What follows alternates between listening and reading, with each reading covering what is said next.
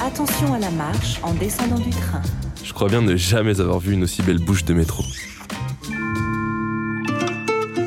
Salut à tous, c'est Daetienne. Et cette semaine, je vous raconte l'histoire des œuvres d'art mythiques des stations de métro d'Île-de-France. Aujourd'hui, on s'attaque à un symbole de l'amitié franco-québécoise, la Voie lactée de Geneviève Cadieux. Car oui, les Québécois sont nos amis. Déjà, nous partageons la même langue. Et les Québécois aiment tellement la langue française qu'ils vont jusqu'à traduire les titres de films anglophones en français. Par exemple, Pulp Fiction devient Fiction pulpeuse. Ou bien Trainspotting devient le Ferrovipat. Aujourd'hui, nous parlons donc de la Voie lactée. Milky Way, diraient les anglophones. Vous pouvez croiser cette mosaïque lorsque vous empruntez le couloir de la correspondance entre la station Saint-Lazare sur la ligne 14 et la station Saint-Augustin sur la ligne 9.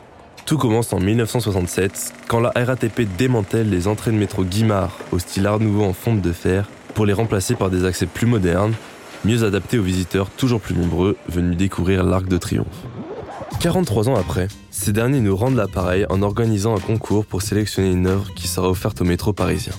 Inutile de préciser que le thème du concours était bien sûr la langue française que Geneviève Cadieux a décidé de détourner en proposant une reproduction en mosaïque de son immense photographie représentant une bouche de femme qui trône depuis le début des années 90 sur le toit du musée d'art contemporain de Montréal.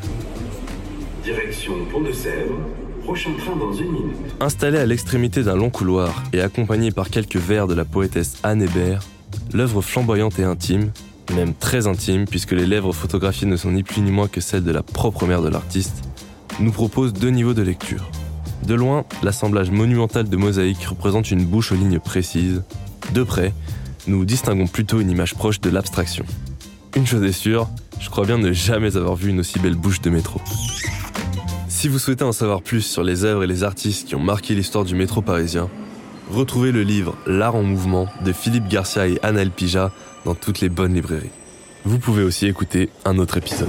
Terminus, nous vous invitons à descendre.